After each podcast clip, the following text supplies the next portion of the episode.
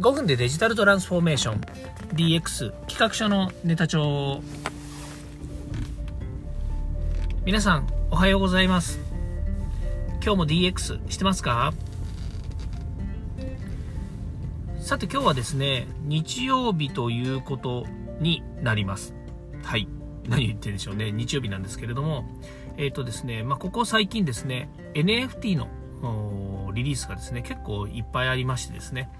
まあ、実際にはですね、え12月の17日の土曜日ですね、えー、まあ、大きなプロジェクトがですね4個ぐらいあって、まあ、その他ですねリリースされたプロジェクト立ち上がったプロジェクトがですねまたいくつかあってですね全部で10個ぐらいですね、まあ、少なくとも、えー、なんでしょうね。みんなが、ま日本の皆さんがこう追っかけている大きな、えー、名前が出ているプロジェクトっていうものがですね、まあえ10個ぐらいあったんですよね、まその中で私もいくつかねやっぱりこう、え魅力的だなと、え絵が素敵だなとかね、えー、これは欲しいなという思うようなですねやっぱりプロジェクトっていうのがありまして一応ですね私自身は優先購入権というね、えー、ホワイトリストとかアローリストって言われているですね WL、AL っていうですね名のもとにですね優先購入権というのを、え、もらっていましたのでそれで、え、実際にはですね、え、ミントといってですね、え初期の一番最初のですね購入権というものごめんなさい一番最初の購入というのがですね、えできたということなんですね。ま、この仕組みどういう仕組みかっていうとですね、え実際に例えばえー、1万体、まあ、多いとこですと1万体、少ないとこですと1000体くらいですかね、1000個って言ったらいいですかね。まあ、あの、えー、アートの世界なので、なんて表現したらいいかわかんないですよね。僕もいつも何個って言ったりとか何体って言ったりとかね、言うんですけども、実際に対象となるものが、あの、人とか動物だったりすると何体っていうふうに言いますし、これが、あの、ね、対象となるものが、なんか、個で表せるものだったら、個って言いたいんですよね。ただ、例えば一番個とかね、えー、それから、えー、千体とか、まあ、いろんな使い分けをでも結局しちゃうということなんですよね。まあ、その時の雰囲気ですかね。それですね。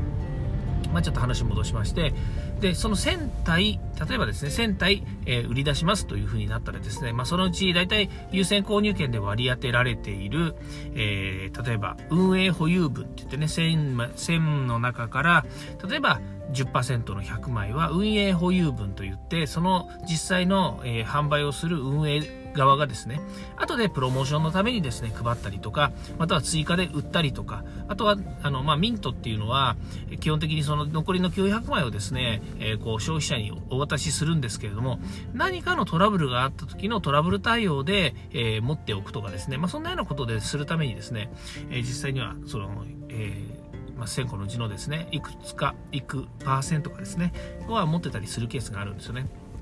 で残りの、まあ、900だったら900をですね実際に、えー、まあ、初めてこう皆さんにお渡しするという行為をですねミントというふうに、えー、よく言っています。はい、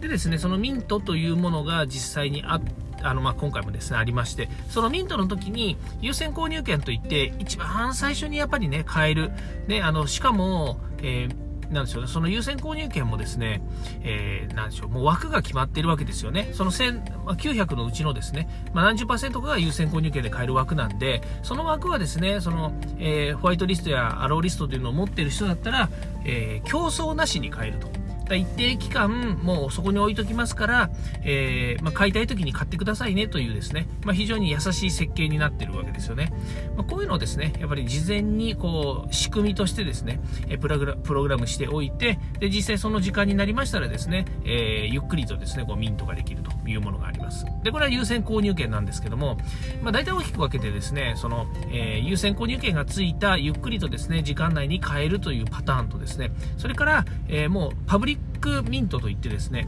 誰でもがパブリックですね、誰でもが、えミントできるっていうパターンとですね、まあいろいろあるんですけれども、まあ、その大体 2, 2種類が用意されているケースが多いです。パブリックミントというのは早押しというふうに言われていて、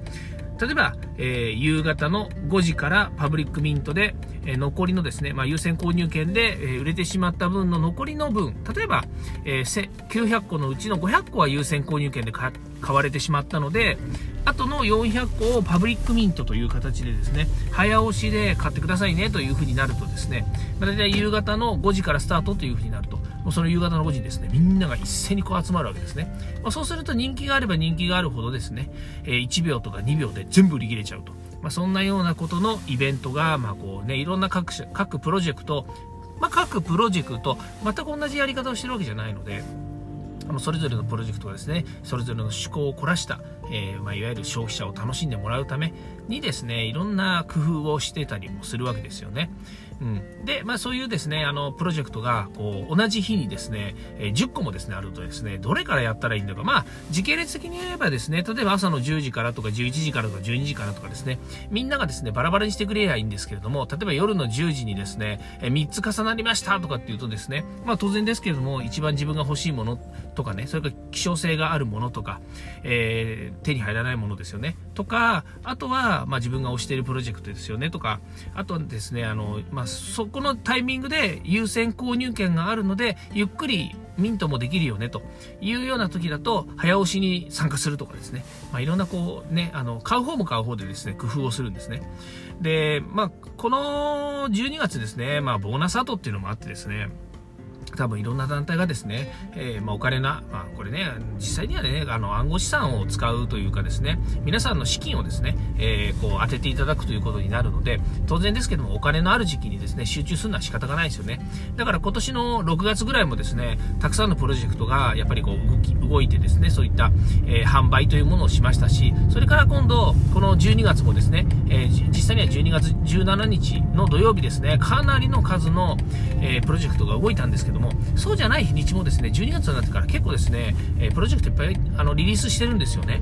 うん、で私もいくつかやっぱり参加させてもらったりしましたし欲しいものが買えなかったっていうプロジェクトも実際にあるわけですよね。そう。私だってあのそういうねあのまあね、会社の仕事がありますしね、あの、普段ね、生活していますので、あの、少なくともですね、しょっちゅうしょっちゅうね、その、えー、なんだろう、NFT ばっかり追っかけてるわけでも全然ないわけですよ。まあもちろんね、あの、自分、自分の今の仕事かける NFT かける、えー、新しいチャレンジみたいなものをね、仕掛けようと思っていろいろ動いてはいるので、あながちその仕事じゃないとも言い切れないんですけれども、ただですね、その、えー、自分が楽しむための、え NFT っていうものにおいてはですね、そんなにやっぱり時間かけられないですよね。まあこれは私に限らず他の方たちもね、みんな同じ、えー、ところじゃないかなとは思います。まあ、NFT1 本でね、仕事をしてる人ならまだしもですね、えー、そうではない、人はですね、なかなかこうね、あの、まあ、なんですかね、えー、本当にあの、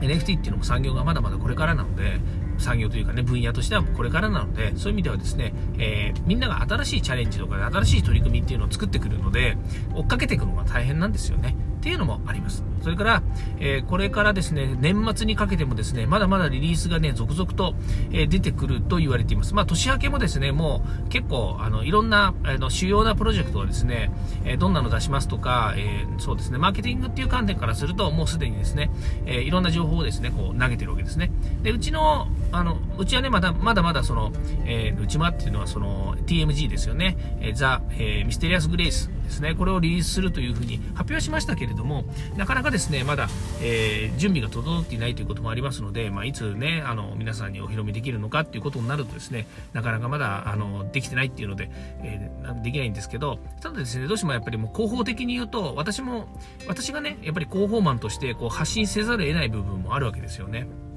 なんつったってね、あの、そういう意味では、あの、初めての試みだし、チャレンジだし、えっ、と、この、ね、あの、普及活動ですね、広報活動にしたって、ツイッターでやるとは言いましたけれども、まあ、さっきも言いましたようにね、その、ツイッターだってあのね、年がら年中ツイッター触ってるわけにもいきませんしね、から、えー、広告もですね、あの、金かけてガンガン打つっていうわけにもいかなかなかなかいかなくてですね、やっぱりそういう意味じゃ手探りでいろんなことをやっているということなんです。でもこの経験っていうのは、ものすごく重要だと思ってますし、例えば、えー、これを通じてですね、私の知り合いだったりとか、それから同じね、えー、ファウンダーとしてやってる人たちとか、から、あの、普段ね、仕事ですね、普通の、まあ、なんていうリアルな仕事でやってる人たちを巻き込んでですね、新しい今度こういうプロジェクトをやるんだけれども、一緒にやらないとかって言って巻き込んだりもしていますので、まあ、そういうのはですね、まだ功を奏してとかね、えー、今後いろんなことをですね、通じて、えー、次なるプロジェクトとかね、まあ、1 1は2みたいなものをですね、やっぱりやりたいなというふうに思っております。はい。ということでですね、まあ今日はですね、まあこんな放送になっているんですけれども、NFT ですね、どんどんこれからの、やっぱりこう、広報していかなくては、えー、いけないと私自身も思っていてですね、それから、えー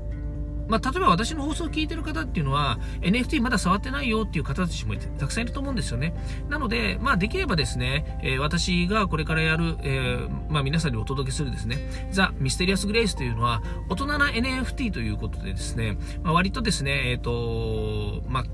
これまでですね、人生経験豊かにね、あの、暮らして、あの、生きてきた皆さんにですね、ぜひですね、えー、大人な PFP としてですね、使っていただきたいなと思うような、えー、こう、アートをですね、届けたいというふうに思ってやっていますし、まあ、もともと梱包思想がそういうところから来ているので、どっちかというとね、私ぐらいの年代から、ちょっと、まあ、私の年代っつったってね、あの、私はもう、あの、50の、えー、50の後半ぐらいになるんですけれども、それでもやっぱり40、50、60代ぐらいの方がですね、えー、ぜひ使ってもらいたいと思うようなですね、思想の、えー、PFP だし、それからまユーティリティをね、何をつけますかっていうことについてはですね、ま、ユーティリティがないと買わないっていうようなプロの人たちではなくてですね、まあ、この NFT を通じてですね、えー、自分が自ら新しくですね、チャレンジするとか、それから NFT をね、え、これを機会に参入したいなと思う人ですとか、あとはね、まあ、近森の知り合いだから、えー、ぜひちょっとやってみようかなとか、欲しいなとかね、お付き合いするよっていうような方たちと、え、まあ、あのこうね、NFT のね、あ、の、新しいチャレンジをしたいなというふうに思います。ただですね、これはまあ、あの、ゴールではなくて、やっぱりスタートだし、この NFT を通じてですね、新しいチャレンジの中から、えー、これまでにないような取り組みとかね、えー、ことをしていきたいなというふうに思っています。実際にはビジネスの中で使いたいと思っているので、まあ、そのうちの、えー、今回はですね、まあ、チャレンジングな一環だし、えー、ある意味で言うところのですね、売名行為もありますし、それから今回やったことによってですね、その、えー、単純に NFT アートというふうに言ってってますけれども、これをですね、まあ、拡張させていくと、ユーティリティとしてはですね、やっぱりパスポート NFT とか、えー、パスポートクリプトとかですね、まあ、いう話になってくるんですけど、あの、パスポートコインを作りたいというふうに思っていて、まあ、それは何かっていうとですね、仮想通貨にも通じるものもありますし、それからですね、そのパスポート、パスポート機能って言ったらいいんですかね、えー、そういう、えー、まあ、ある意味で言うとですね、えっ、ー、と、その会員権みたいなもんなんですよね。で、それをですね、構築していくっていうことを考えていって、それがですね、まあビジネスの世界で、えー、生きるようにしたいというふうに思っています。まあ単純に言うとですね、なんかお遊びの道具とか、ゲームをやるものの道具とかっていうことではなくてですね、えー、まあ実際皆様がですね、えー社会人としてビジネスマンとしてですね、えー、今後将来ですね、その NFT、もしくはですね、こういう暗号資産、もしくは、えー、このパスポート NFT を通じ、NFT というものを通じてですね、自分の自らのですね、生きている証明であるとか、これまでの、えー、ね、自分の、えそうですね、あの生きている証の可視化になるようなですね、まあ、そういったものをですね、え作っていきたいというふうに思っていますので、まあ、ぜひご興味持った方はですね、えーまあ、今日はまだ発表できないんですけども、次、その次とですね、あの、アナウンスしていきますので、ぜひご興味あればですね、フォローアップしていただきたいなというふうに思っています。はい。えー、ということでですね、今日は NFT のお話をさせていただきました。また次回もですね、NFT の話したいなというふうに思っていますので、えー、ぜひぜひご興味のある方はですね、えー、お聞きください。ということで、えー、Twitter とかですね、そういったところにも、あの、展開しています。 Voicy とね、 Voicy さんみたいにですね、あの、広報力があるようなところでやってないので、もしかするとですね、あの、なかなかね、拾ってもらえるような Twitter ではないかもしれませんけれども、ぜひですね、皆さんにも聞いていただきたいと思ってますので、えー、ツイート展開していただけると助かります。ということで今日はこれで終わりたいと思います。今日も聞いていただきましてありがとうございました。ではまた。